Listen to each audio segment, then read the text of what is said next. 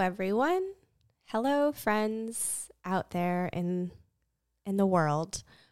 Welcome back to Barb Knows Best, the podcast. It's a great day to be alive, and it's a great day to be chatting with you all wherever you are tuning in for hopefully another chat in our cyber living room about life's important topics. As always, it is I, Michelle Maros, with my mom, Barb, and we're here to chat. Hi, Hello, Barb. Hi, Michelle. Hi, everyone. This is my favorite day of the week. I do feel The like most wonderful time of the week. yes, I do feel like I mean our whole you know, we've talked about this before, but our whole intention was to feel like we're sitting in the living room with everyone. So I feel like you're all here in the living room with us. So yes, good morning, good afternoon, good evening, wherever you're listening from or whenever wherever wherever and whenever you're listening Like to this. Shakira, wherever, whenever. We're Oh. meant to be together. Oh, nice. Okay. so we got a we have a good topic for you guys today. So, um, yeah, I like today's topic. I um, today we're going to talk about what to remember when you don't get what you want.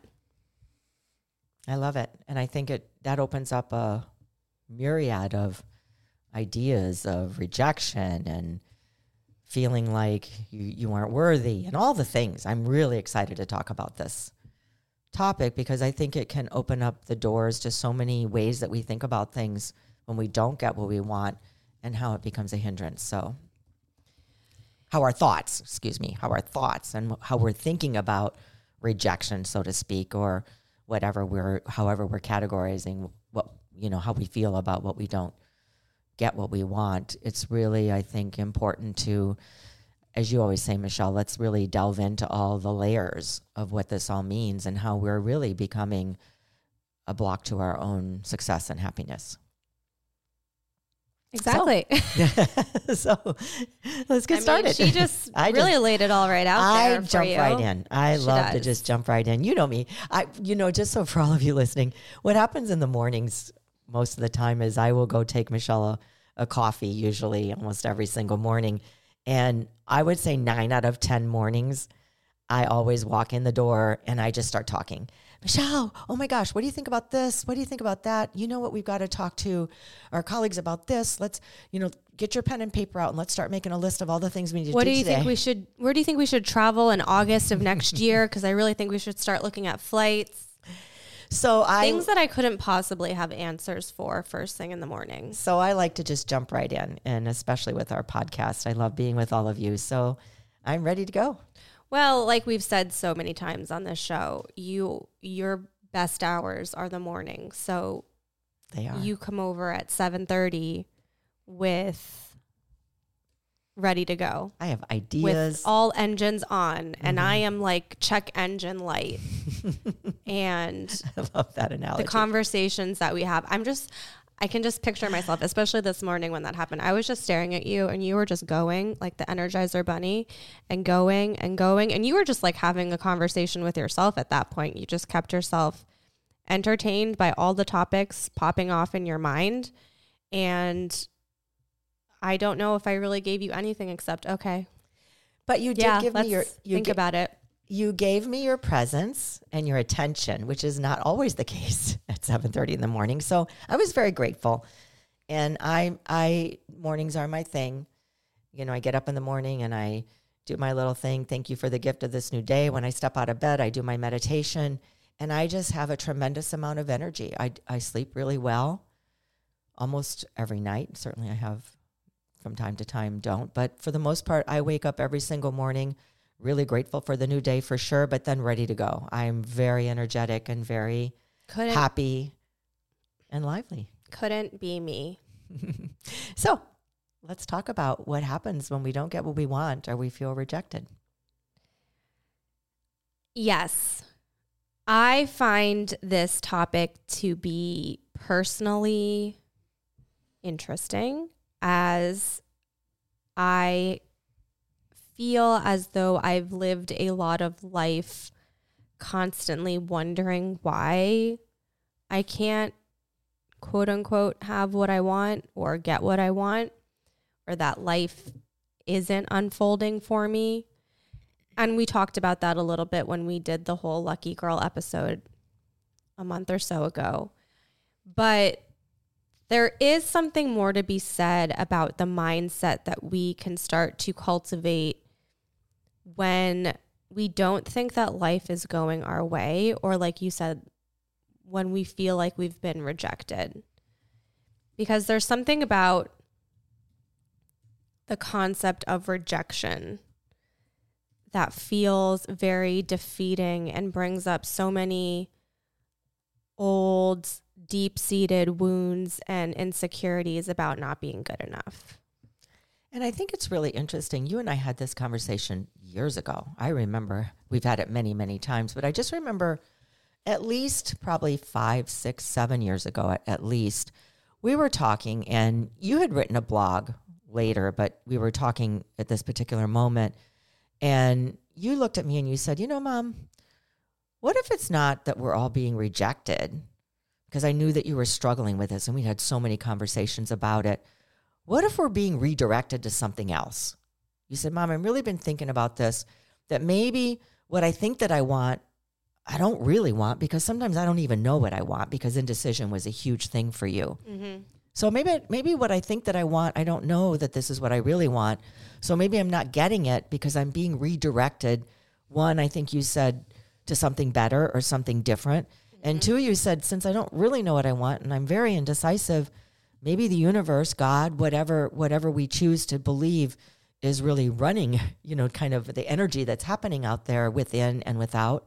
Maybe it's directing me to something better and that that will really truly be in my best interest and what I want. And I never forgot that. I have always thought about that and you you've helped me tremendously by having that one conversation that we had years ago in this idea every time I felt rejected and going through this divorce, I'm not being rejected.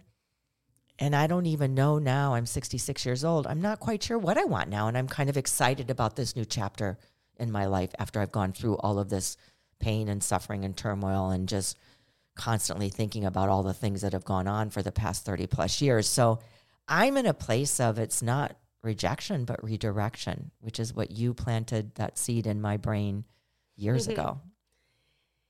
Yeah, I was going through some old blogs trying to find it because I, and I'm not saying that this stemmed from me, but I know that the concept of it, it's not rejection, it's redirection, has been quite popular lately and I, I found a blog that I wrote a f- few years ago about this, and it was interesting to read it because it, it was four ish years ago, maybe longer. This might have been a retool. Sometimes I do that, but um, to see my perspective and to remember what I was going through when I wrote this, and even just through the lens of how I was talking about rejection, was really fascinating for me to revisit because it's helpful even in my own life, even though I, I know that it's not rejection, it's redirection. We need to be reminded of these things because life is constantly going and things are happening all the time. And it can be hard to feel like you can keep up with keeping up with all of these things that we're trying to remember to counterbalance some of the negative things that are going on.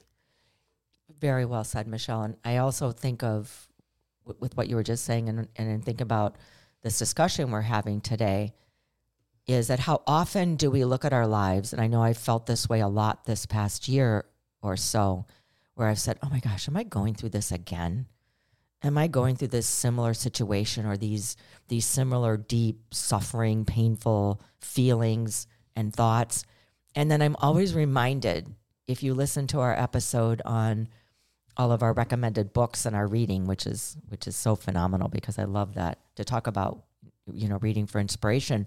I'm always reminded what one of my favorite authors and teachers says, Pema Chodron, so masterfully. She says, nothing ever goes away until it teaches us what we need to know.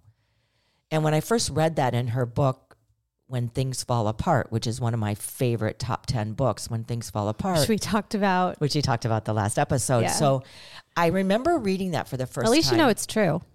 Exactly. I, re- I re- well, I think that's why I love reading for inspiration and the and people telling their authentic stories and their life experiences because they've been through it. So she's saying this because she's been through it, and so I remember reading that, thinking, "Oh, I never thought of it that way." So that stayed with me now for oh gosh, many, many, many years now. So this whole year plus, I've thought to myself, what what do I need to know now? What layer? What different vantage point do I need to start seeing what's happening in my life that I need to learn? Because it always then reminds me of Maya Angelou's quote when we know better, we do better.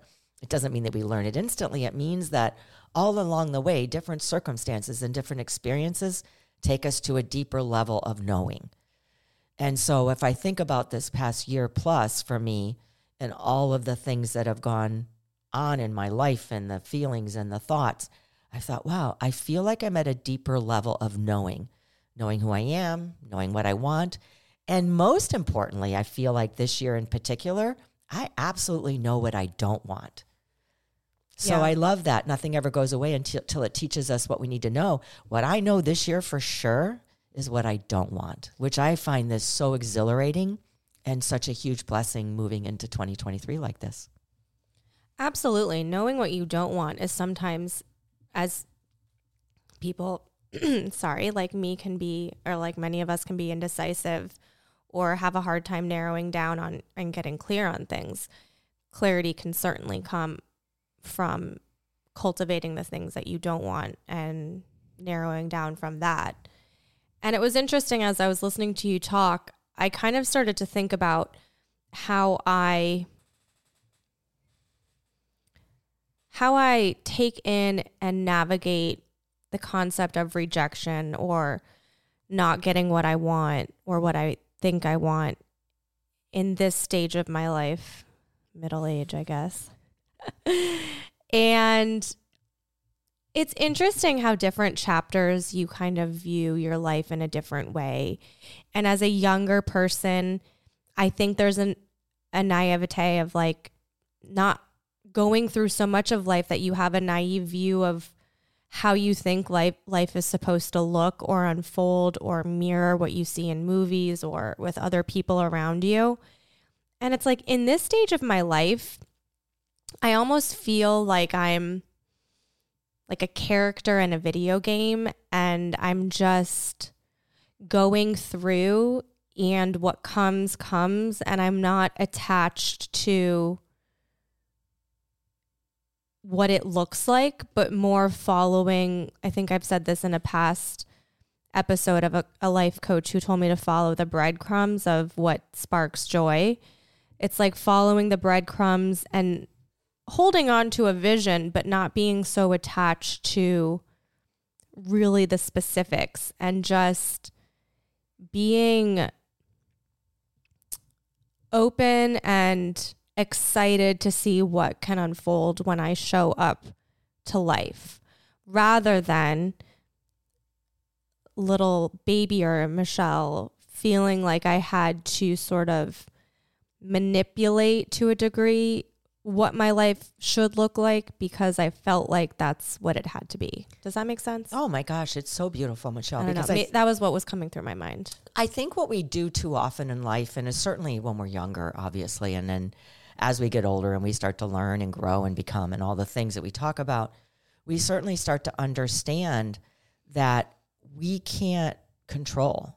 No, nothing. We have no control over the outcomes. We can only do the work and we can only do what we know we can do one step at a time. And so what I, what I was just so really beautifully hearing you say here is that you're open, you're curious and you're receptive to what life has to offer and it's almost like you're in a in a smorgasbord or like we're in a um, what do you call that? When you're at a restaurant a buffet, buffet. line. Buffet line.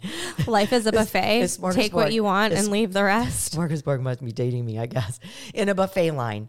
And so you're in a buffet line and so now you're you're open and receptive and curious. What i what i see you how i see you curious today is, is very curious for. you're very curious and so you're open and you're receptive and I think that this is way this is truly the way we're not ever going to do this all the time because we're not perfect beings, but this is truly the way I think life is inviting us to live. It's inviting us to live curious, open, and receptive to what can be because we don't really know what's next. We, we, we can't have control over that. And I think, I feel like, I feel so happy today. We have a very difficult meeting that we have to have later this mm. afternoon. And I'm so excited for the meeting because I'm in such a place. Wow. Well, I'm in such a place of knowing what I don't want.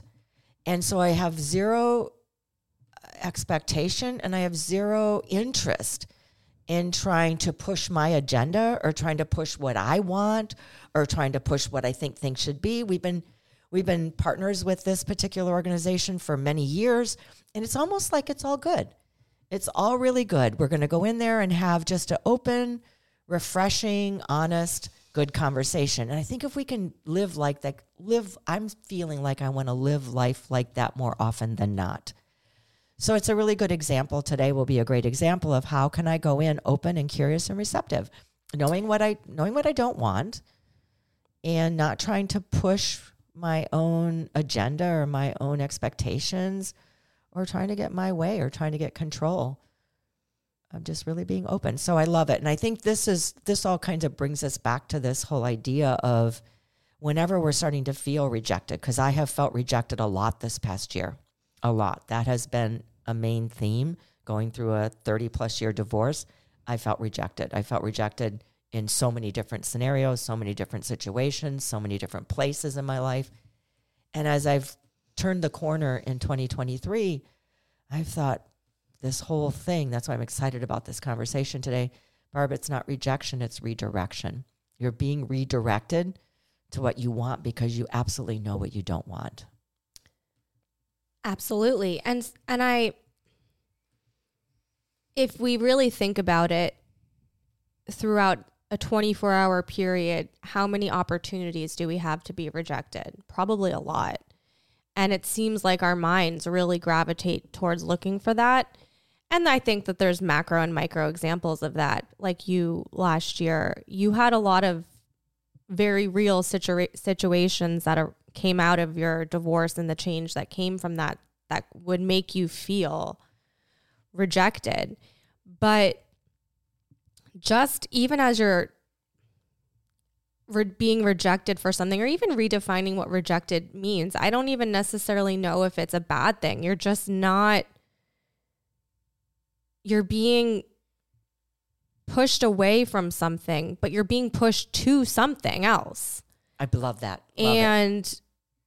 I don't know if we always think about that something else. It's like we get so bogged down by the thing that we're not having anymore or that we never got, whether if it's a job or, you know, even as we were starting this conversation, I kind of started to catalog all of the times in my life where I felt rejected. And I think one of the biggest times, especially as a young person, and you and I have had this conversation because we work with a lot of high school students, is going through the college process, college applications. You know, you have your heart set on a specific school, or you grow up thinking that you're always going to go to a specific school. We were talking about like the Gilmore Girls example with um, Rory and oh no, what's her name? Rory. No, the friend that didn't get into the school. Oh, school. Paris. Paris. Thank you. Paris didn't get into her dream school, and it, you know it totally unraveled her. Anyways, that's a first big like example of what could be rejection, but there's thousands of schools and there's plenty of places for you to be able to fit in and thinking of that first example and how you can shift your mindset of like okay i, I mean I, I early applied to boston college and i didn't get in or i got deferred. Mhm. and you know that i'm looking back i'm glad Well, I think in that moment i'm like oh god they don't want me what's wrong with me i'm not smart enough both you know all the things all the stories that we tell ourselves. Yeah. and likely it has nothing to do with any of that. I think actually college um, applications are probably the perfect example especially these days because there's so many applicants it probably has nothing to do with you. It's strictly a numbers game. And if you can remember not to take any of this rejection personally and remember that just because one door is closed, you have thousands of other doors that are open and could have opportunities and possibilities that maybe you haven't even imagined because you were never open to it. You know, the and ultimately, sorry, it doesn't matter. You know, you walk through one door, you have an experience, and then you make 500 other choices. Yeah, I think the example that you just gave is really a good one in that idea of we talk so much about being grounded from within and really being strong and grounded in your own self worth and your own feelings about yourself and having that confidence and that love and that acceptance of yourself because that's so important. What you just said is so an example of so many other places in life where it really doesn't have an it, no, nothing ever can erode your self-confidence and your self-worth.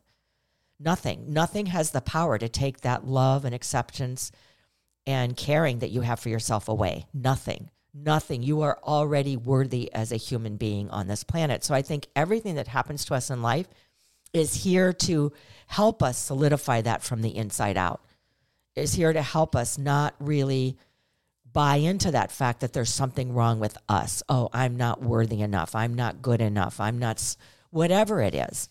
And so I think it's really, really, really important that we understand that our worthiness has to be solid. Mm-hmm. We have to always come in life from a baseline of that we are worthy.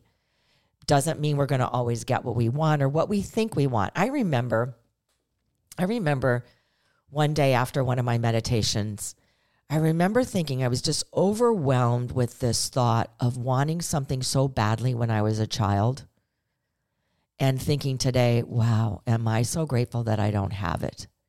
That would never have worked out well for me. And so if we can actually, you know, we've all had these experiences. So if, if we could actually just sit with that experience just for a moment and just appreciate that the whole dynamic of what happened. I truly, truly prayed for this to happen as a child. And it didn't happen. And here now I'm a grown, grown ass adult, actually. Grown ass adult. I'm a grown ass adult now. And I can sit in my quiet space and think, thank you so much that that didn't happen. So if you could actually like contemplate that just for a second, if if this resonates for all of you, and it has to resonate because we've all had this experience, I believe, but just actually sit in that gratitude just for that moment, because for me, it's been kind of a a bookmark, if you want to call it that. Whenever I felt like, oh my gosh, I'm being rejected this time. Oh, how come I didn't get what I wanted? I I instantly go back to this scenario that I had whoa, wait a minute, Barb. Remember when you were a little girl praying for this to happen and it didn't happen, and now you're grateful that it didn't happen. So I think just remembering, we forget, we're so easily forgetting that life is working for us, not against us. And if we could really just be open and curious and understanding that rejection is a redirection to 10 other doors that are probably going to open for us at any given moment, but we can't be, we can't have the, the strict expectation of the timeline. Yeah, it's so interesting because I think a cool practice, I've never thought about it this way, and you just kind of sparked it for me with what you were just saying, is what if we got into some sort of habit or mindset of every time we're rejected from something, instead of being sad, we are grateful because we know that that rejection is going to lead us to a different door. Like life is never going to close every single door to us. A door will always be open. It might not be the door that we expected, but life's never going to close all the doors. And sometimes it might be like a thin, ugly, rickety door that you have to go through, you know, for whatever reason, but there's always a door that's going to be open. And feeling like in the moment when you feel rejected for something, whether it's a school or job or relationship or spouse or friendship, spouse yeah. or house or whatever, it's like, okay, now what? Like, what else could be around the corner for me that I couldn't have even imagined that might even be better and will be better because that's the door that's going to be open to me. It's like, I don't know. I just really like thinking about it that way. Well, and of course, hindsight's twenty twenty. Sometimes it's really freaking hard, but it's interesting. Like, what if we started to have gratitude for rejection? And and I oh my gosh, I just love so much what you just said because if we can't you said it earlier too. Okay, if we can't actually take the leap toward gratitude because you're right, that can be hard. It can be hard sometimes as I was beginning this process of my divorce. Gratitude was not something that was coming to me. Coming to me though. But what but what if we could get to the curiosity first? Because we were talking about you stepping into being curious and open and receptive to what life has. Because if we can have the attitude that there will be other doors that open, because I think where we fall into a trap is if we think there are no other doors that will open. Like, oh my gosh, this was the only door. This is the only path that I could have. This is my life is over because I can't have this one path or this one thing or this one door open for me. So, has of, life ever been over because a door didn't open? No, that's no. my point. That's my point. So, yeah. if we could actually think about having the attitude that the minute a door closes, the minute we go through some life altering event like a divorce, like a death, like a move, all those top five things that are the most tra- uh, traumatic things that a person can go through in their lives. If we can get to a place, gratitude is not the first place that we probably can get to off the beat, off the pat, off the off the off the start, jump, off the jump. Gratitude might not be the place where we can go off the jump for sure, but we can actually say, okay, wow, this just happened. After we grieve and after we go through the feelings, I'm never trying to say get to this place after and try to minimize the feelings that we might be having. We have to feel the feelings deeply. We have to experience what we're going through. But once we're through it, instead of being in a place of, oh my gosh, my life is over because I don't know what other door could possibly open for me because that was the only door that I imagined. Yes, that's probably where we are. I was there this past year at some point during this whole grieving process. But then I got to the place wait a minute, there's got to be other doors that will open. There always has been for the past 50, 60 years of my life. Let me try to be curious and receptive to it. And so, not getting to gratitude right away, have that, do not have that expectation, but move through your feelings. Do the work that you need to do to move through all the feelings that you're feeling when you go through a very traumatic episode or a very tragic situation and then as you're ready to start feeling like you're starting to come out the other side or starting to have thoughts that, okay, now what? Think about the curiosity of what could be next and what doors could open next. I love that. Let's take a break. And we're back. You know, I think that's why I was kind of collecting my thoughts at the beginning when I said that I I kind of view my life as a video game but the baseline of that was that, you know, there's no question of my worthiness or my place in the world. You know, I'm here and, you know, through basically everything that we've talked about on this show for the past year and change, you know, over a year, it's all about the things that can help us cultivate that strong foundation from within so that life can happen around us, like in a video game, but we're not rattled, not rattled, because we're going to be rattled, but we're not, our inner foundation isn't shaken. And you can keep walking through life knowing that you're here and that you belong and that you're worthy regardless and just let what comes come and what doesn't go is just a I feel like that's kind of where I'm at in my life at this point. But I've also spent a lot a lot of time trying to not trying working on cultivating that relationship within myself so that some of these things don't take me out like they used to. And I think what you've what you're saying so well right now, Michelle, is that you you're okay hanging on by a thread sometimes. like we we have to be okay that life is hard and we're going to be hanging on by a thread. I felt sometimes like I am in a lifeboat and I am out at sea and I can't see any shore and I can only see the water and I'm in my little teeny tiny boat and sometimes I'm overboard on the boat and I'm hanging on by my dear life with my hands. I can see this visual right now, hanging on by by my dear life with my hands just hanging on to the outside of the boat, just allowing the waves to take me wherever they're going and just knowing I got this. I don't know It's how. I don't know what's going to be happening, but I got this. So it's okay to feel like you're hanging on by a thread in life because this too shall pass. And I think what you were saying is so really beautifully said that you've created and you've you've strengthened and you're really grounded in that foundation of who you are and what you want, knowing that you can handle what life sends your way even though it's hard. You're still going to survive. And then ultimately, I think we all ultimately through the survival process, we start to see the light at the end of the tunnel and we start to go through some of the other open doors that are happening for us and we start to actually thrive. So if you're feeling like you're hanging on by a thread or you're just barely surviving, that's okay. Feel those feelings deeply, knowing you got what it takes. Because I think sometimes we try to bypass those feelings. Oh, what's wrong with me? I'm feeling like I'm hanging on by a thread. I've been meditating now for almost 40 years. How can I possibly be hanging on by a thread right now? This is what causes us all the issues Yeah. that we're just trying to fight what life is sending our way and we're trying to fight that we're just trying to survive and we're trying to fight that we've been disappointed and that we've been rejected and that we didn't get what we want. We can't fight it. We need to go with the feelings that we're feeling and allow ourselves to feel them deeply and allow the feelings, we've talked about this many times in episodes, allowing the feelings to move through us.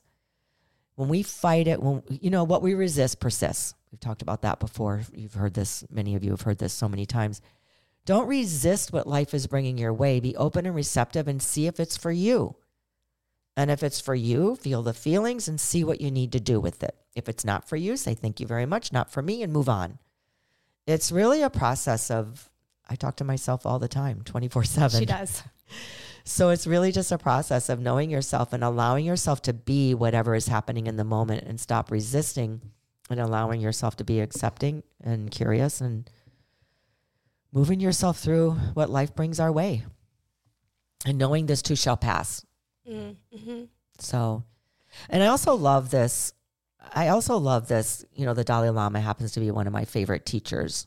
I've been fortunate enough to be on several retreats with him and to hear him speak in a couple of talks. And he said this, and he actually said it at one of the talks that I was attending a retreat here. Um, it was back in 2007, I think. Here? Not here. I didn't mean here in this space where we're in our living No, room. um, okay. But I I did not meant- think the Dalai Lama was in our living room. No, but I remember it was. I think it was 2007 in when you were in Florida, And No, when you were in your final year of of in Indiana. university in Indiana. I was on a retreat with him, and he actually said somebody asked him a question. He actually said, "You know what? Sometimes not getting what you want is a wonderful stroke of luck." Yeah.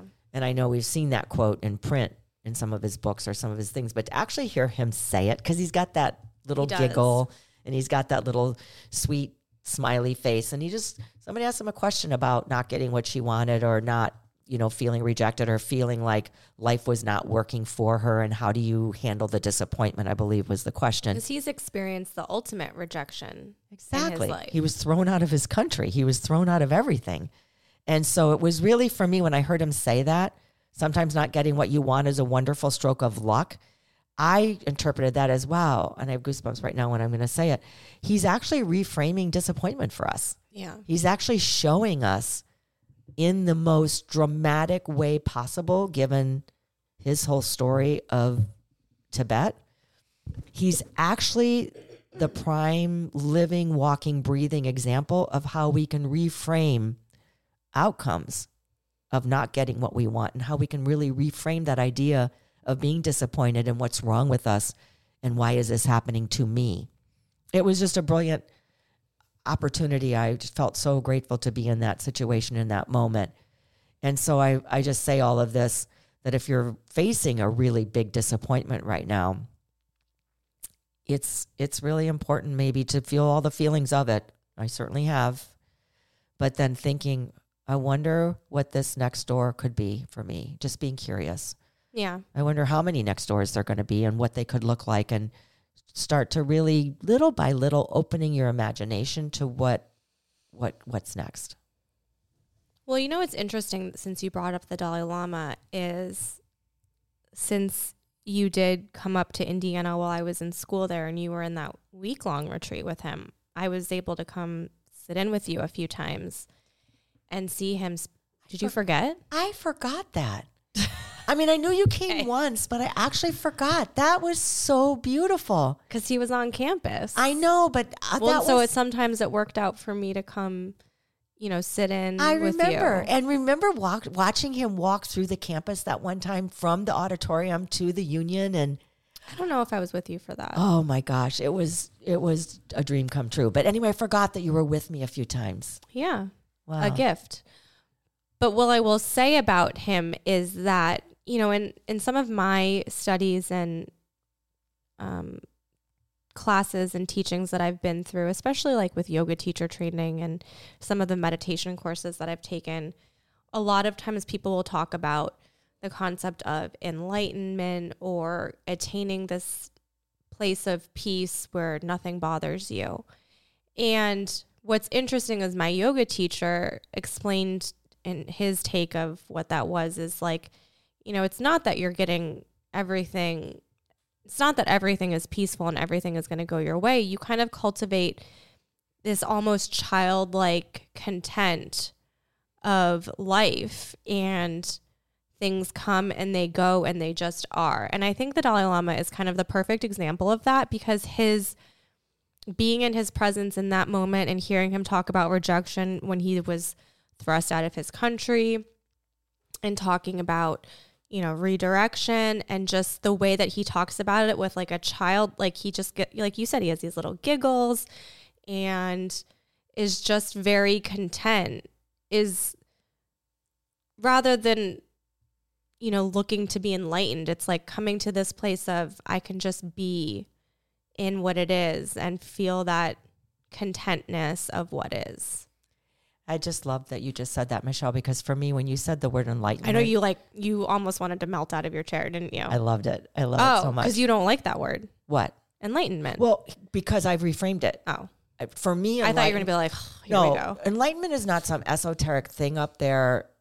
Uh, I mean, I, I certainly don't mean any disrespect for people that feel like they have been enlightened. I mean, obviously, there there is such a thing as that. But for me, as a human walking the path and all of the things that that I've been through and I've done for the past 40 years in my practice, for me enlightenment is exactly what you just said is being able to look at disappointment or rejection or all of the suffering that we go through as human beings in life because there is no joy without suffering. They all go together. It's two sides of the coin that you always talk about, Michelle. So for me, enlightenment is being able to be a human being walking the path, feeling all the feelings that I'm feeling this whole year during this divorce and coming out excited and curious and receptive to what's next and reframing redirection and reframing the idea that I didn't get what I thought that I wanted and now coming out saying, "Wow, I'm very curious and I'm very open and I'm very re- receptive and I'm actually exhilarated like a childlike behavior in what could be next for my life." That is enlightenment. To be a human being walking the path and walking in this earth going through pain and suffering and trauma and coming out the other side receptive and curious and open to what's next is enlightenment for me. Mhm. Well, because I, I often think about the quote too that you say about being serious about your life. I always say, be serious about the life that you're trying to live. Like, do all of the things, Right. But don't take life but don't so ta- seriously. but don't take yourself. don't take yourself Don't take seriously. yourself so seriously. So it's like taking the things that happen seriously, but not your ego in the sense of how you're reacting to life seriously. And that's that like kind of childlike joy that the Yes. Dalai Lama has of that enlightenment that we're talking about of maybe this is too, I don't know, heady, but things are going to happen and you take it in and you handle it and you move on. And it's okay to, I just, I really want to emphasize this really big right now. It's okay to feel like that though. Like I oh, went, oh yeah, through, of course. I went through the feelings of how could this be happening to me? But then you move through it. Okay, how can this be happening to me? It happens to everyone. I mean, we all have all these traumatic, suffering, painful things that happen in our life. All of us, no one escapes the pain and the suffering of life. That that's how we learn. That's how we grow. That's how we move through life. It is what it is. I had a teacher say that one time we were talking and he looked at me, he goes, Barb, life is what it is. And so I think it's what you were saying, Michelle. The Dalai Lama has come to a place in his life after all these decades of being thrust, as you said, from his country. Life is what it is. And so, how I choose to show up with what is, is enlightenment, my mm-hmm. view, my right. view. I'm not waiting for some magical thing to happen to me to one day be immune to all the suffering and the hardships of the of the world and of life. I actually now am in this place of okay, I can I can handle. I think after this year again, I've learned, Barb, you can handle what life has to send your way. It's going to be hard. Going through a painful 30 plus year divorce and losing my 15 year old dog, I thought would have done me in. Yeah. But it's, it's, we think that sometimes, you know, going through the grief or going through the suffering, we think that sometimes when we lose a family member that we love dearly, we think that sometimes. But it's so important for us to understand that we have what it takes from within to weather any storm or anything that life sends our way. And so I think that's the Dalai Lama's message for us with his his childlike yeah. beauty and grace and fun. And not waiting for the thing that you think that you have to have to come around before you move forward. And not to make this a whole study on the Dalai Lama but if he had waited for him to go for him to be able to go back to, into his country he would have never done all of the work that he's done you know around the world. You know, sometimes we get so closed off to the one thing that we don't open up to all of the things are, that are around us that can happen despite of that one thing not being available to us. Because it might not it looks like that might not be available to him in this right. lifetime and you're right i love that so much michelle. What are all the other possibilities that we can be open to? And it's almost like as we go along life we can kind of collect our rejections and look back at them and see, ask ourselves, like, what if that had happened? What where what would my would my life be where I am now? No. And what if I had that relationship that I thought I wanted forever? Like would I want that? No. So sometimes it's even therapeutic to look back on some of those rejections and talk to yourself about yeah, that really was painful in the moment, but thank goodness. Like, thank goodness that didn't work out. Thank goodness I didn't get into that school. Thank goodness I didn't get that job because you are where you are right now because of all of the steps that did work out. I love what you just said and can we look at that? It's really interesting to take a little inventory just to kind of sit without without judgment, without getting immersed in it but really just i like to think here's what i picture for myself when i'm when i'm doing exactly what you just said when i'm kind of doing a little overview or a look of my life i like to imagine myself at a vantage point of being like up in an airplane at 30000 feet. Instead of being immersed in it or being controlling of it and really trying to pick it apart i like to think of the vantage point of being up 30000 feet looking down on it. Because i think what you just said is so beautiful if we could actually look at a place where we felt rejected or we felt like, oh my gosh, my world's coming to an end because this happened, can we actually, from 30,000 foot vantage point, can we actually say, wow, I can see how I was redirected and this is pretty wonderful? Or this is not what I would have imagined, but I'm really happy that I'm in this space. Yeah, a funny example of that is I oftentimes say that I'm pushed out of apartments in my life and I'm on this weird five year cycle of somehow I live in a place for five years and then I'm I'm in because I I get very attached to my home. I'm a homebody. I make my home sorry really nice. I love it and I never want to leave it. I mean, never want to not live in it. And somehow it always happens around the five year mark that I get pushed out for a certain reason. And when I'm being pushed out, I get so upset and sad, and I try to figure out a way to cling to it. And for whatever reason, there's never a way that would actually make sense for me to cling to it. You know, either rent goes up astronomically and I would be paying crazy amounts of money that I'm not going to be paying or whatever. And so I'm always pushed out, and it's, a sad rejection of sorts. But looking back on all of these times that it's happened, it's a thank goodness. It's a thank goodness like I was pushed into another chapter because every move for me has opened up into a new chapter of my life. But you know, sometimes we're pushed out of places and we don't necessarily know why. And it's just fascinating how life works like that. I don't know. It's so true. I love that you're that that you're uh, articulating this right now the way you are because it really It's is happening for me again right now. It really is happening. And so what I just what visual came to me when you were saying that was can we look at life instead of grasping? You said you're you know grasping and trying to hold on Like, and do you- trying to for dear life. What came to me this visual is can we actually live our lives and can we look at life taking our hands because I, I really got that visual of you grasping because you do you like I can see the white knuckling and I'm really trying to hold on to this really tightly.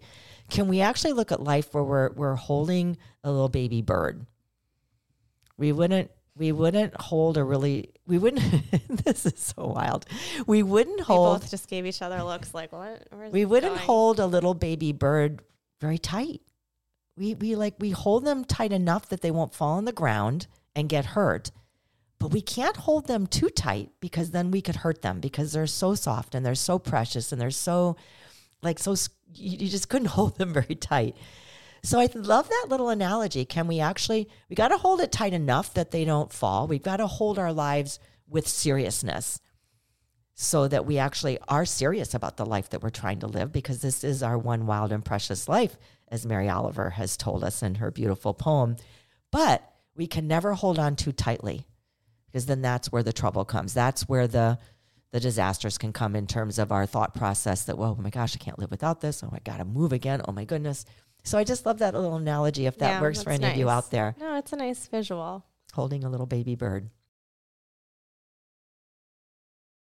And what's what's a nice reminder or visual about that before we start to wrap up this conversation is that you can even as part of the feeling of the feelings of a rejection kind of go through that process of what it would be like in your mind to hold on to the thing and ask yourself is this really worth doing the things that you would need to do? Because i think you did that for me in one of my moves. When i got pushed out of my new york apartment in my mind it was the perfect new york city apartment. I had all of these things that made it perfect and it was so well priced and it was perfect for all these reasons. And then they started to want to you know the rent was going up and then they wanted to renovate so the rent was going up even more. And finally when i got the notice the rent was going to be like what $2000 more a month than what i was paying and that- just was out of my range and i just was so upset. And the me holding on was like how could they do this to me?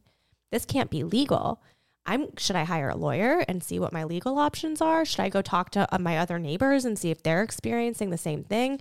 Is there some sort of like class action thing?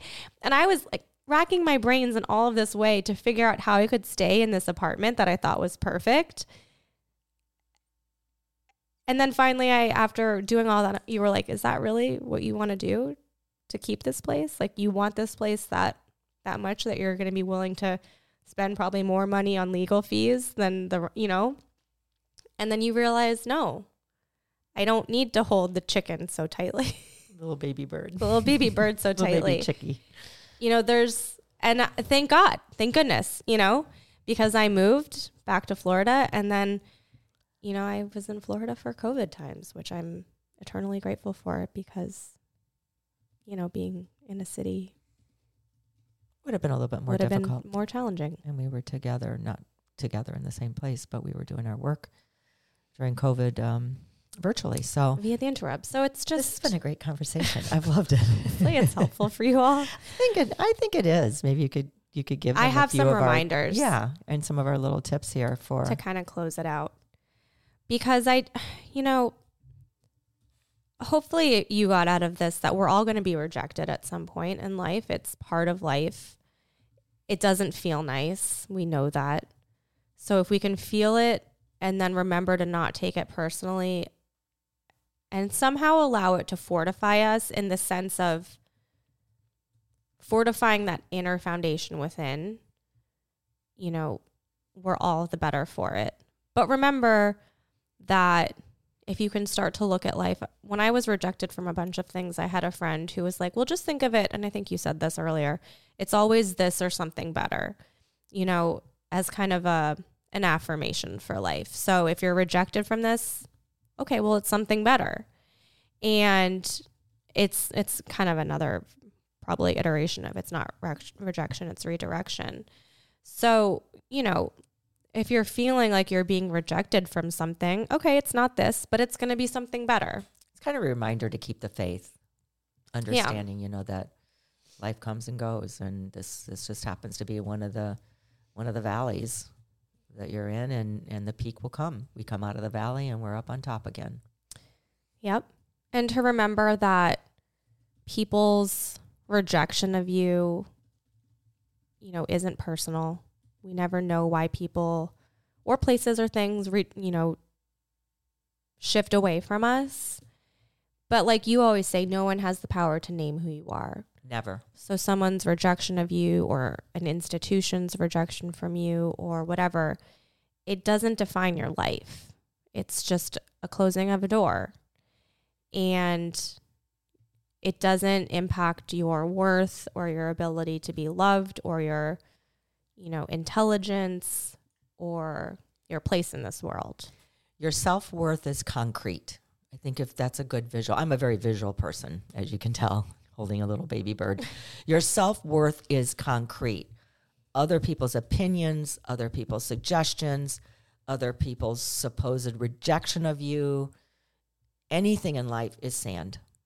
It truly is. It comes and it goes. It comes and it washes away and it goes. So think of the ocean you are a solid piece of concrete in the ocean. You're that huge rock in the ocean. You're that huge mountain. Whatever whatever visual comes to you, but your self worth is concrete. It can never be eroded. It can never be lost. It can never be taken away from you. No one has the power to name who you are. So if you just think of that and remembering, you're right, Michelle, that it's not personal. It's just this is who it's I life. am. It's life. I like that concrete with the sand around you. And remember that sometimes we we can't see our life for the full story that it is. We're just looking at one small chapter. And sometimes we don't always know what's in our own best interest or how can we know, you know, that this is the thing that we need for the rest of our lives. You know, we think we know, but we don't always know. And so sometimes we have to let go and sometimes just let life guide us. And get in that airplane and go up 30,000 feet in your visualizations get up there 30,000 get up there 30,000 feet and have a different vantage point. We're so close. Sometimes we're so close to it and we're so close minded and we're so caught up in the myriad of things that are happening and just take a pause. Jump in that airplane visually and go up 30,000 feet and try to see your life from a different vantage point. It's huge for me. Yep. And lastly, just remember that what's for you won't pass you that's another affirmation that has really served me over the years because I do believe it. And sometimes we can reiterate what's for me won't pass me, but tie in something very specific to kind of make that thing happen. But it's not, that's not what it's about. You know, what's for your path will be in your path. And that's kind of like going back to the video game thing of that curious optimism of what will unfold in my video game. Knowing that, you know, there's a story that my life is going to tell and I don't know all the characters and I don't know all the places and I don't know all the things and the ups and the downs, but that will be part of my my book, my storybook of life. Wow, I love that, Michelle. What made me think of this idea that your dreams are valid.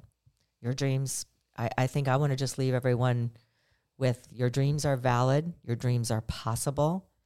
The things that you want in life are possible. So just really settling into understanding that you can't just get everything all at once. You know, we they're the trusting the timing. You say this a lot, Michelle, trusting the timing of your life. There is no timeline.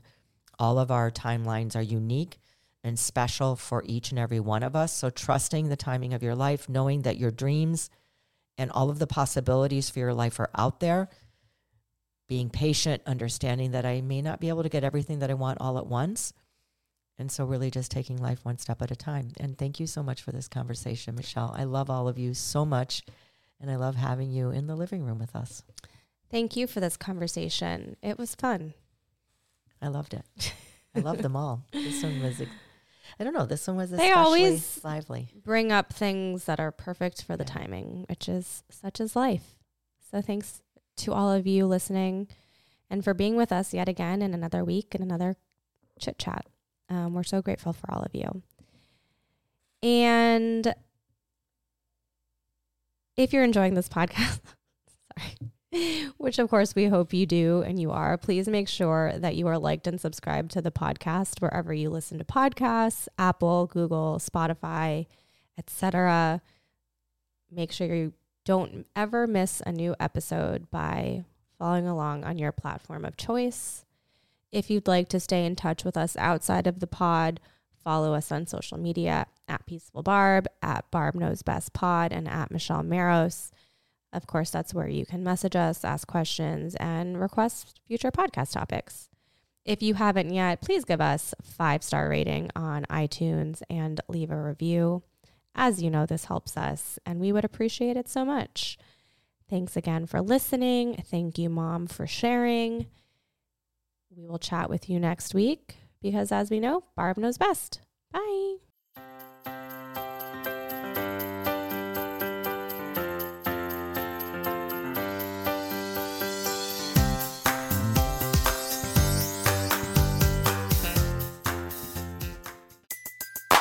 Everybody in your crew identifies as either Big Mac Burger, McNuggets, or McCrispy Sandwich.